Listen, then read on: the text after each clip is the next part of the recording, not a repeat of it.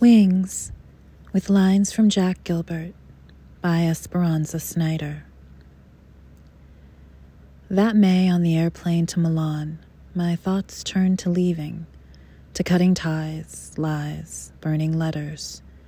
Flying into Malpensa airport, I flew into a new life, a new love. Tuscan mornings, I opened windows to a sea of vineyards, a sweet scent of grapes ripening the gentleness in me like deer standing in the dawn mist. Summer afternoons, I took my daughter to the pool, watched her float in armbands, chlorine on our skin, water all around us, Petrarch's cypress trees lining the road, the Tuscan sky above us. She learned to swim her first summer on earth.